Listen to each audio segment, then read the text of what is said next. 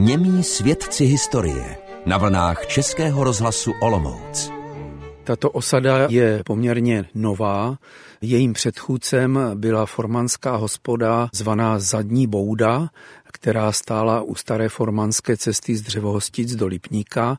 Má počátky už někdy na přelomu 17. a 18. století a potom mezi lety 1790 a 1800 nechal kníže Karel Max z Dietrichsteina na tomto místě postavit panský dvůr, byl to vlastně ovčín, který byl po něm nazván německý Karlshof, český Karlův dvůr. A když bylo potřeba po napoleonských válkách zúrodňovat další půdu, tak v roce 1825 vyhlásil kníže, že nabízí pozemek pod domky, kámen ze svého panského lomu, dřevo z lesa a možnost nakopat si hlínu na cihly z vepřovic těm, kteří si postaví domek do tří císařských hodů a k tomu jim ještě dá do pachtu tři jochy půdy. A opravdu mezi lety 1826 a 1829 vyrostla osada o 28 domcích a od té doby se tomuto místu říkalo Nový dvůr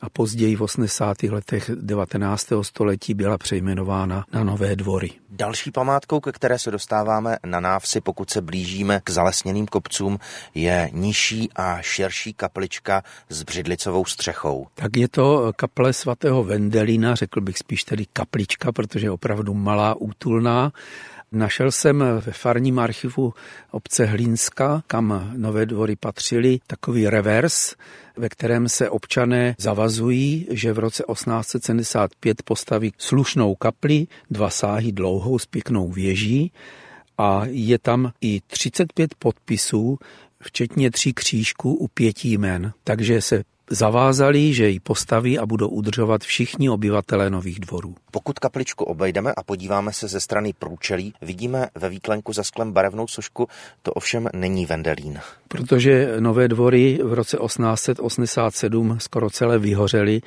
tak si místní dali do výklenku svatého Floriánka patrona hasičů, který je měl chránit před budoucími požáry.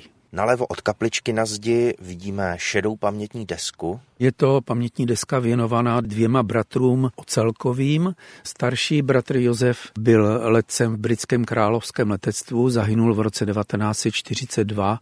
Jeho pohřbu se osobně účastnil prezident Edvard Beneš a také ho vyznamenal československým řádem Bílého lova prvního stupně.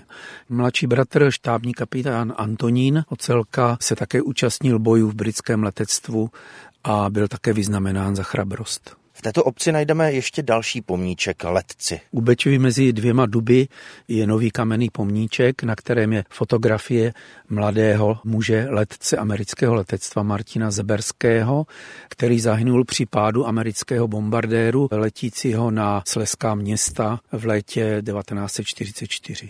Stejně jako dva místní letci bojoval proti německým nacistům. Začali jsme u Pískovcového kříže a obec opouštíme na druhé straně u výrazné barevné sochy, která stojí u lesa. Tak je to vlastně patronka kraje, socha Pany Marie Svatohostýnské, kterou nechala postavit zdejší rodačka, sestra třetího řádu svatého Františka v roce 1899.